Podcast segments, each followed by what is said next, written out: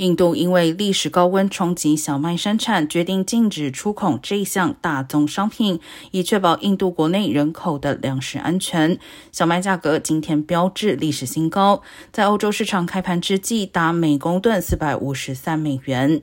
自俄罗斯今年二月入侵乌克兰以来，全球小麦价格已经因为对供给的忧心而飙涨。乌克兰是世界粮仓，先前小麦出口量占全球百分之十二。肥料短缺以及农作欠收导致小麦价格进一步飙升，加剧了全球通货膨胀，造成对于穷国发生饥荒和社会动荡的担忧。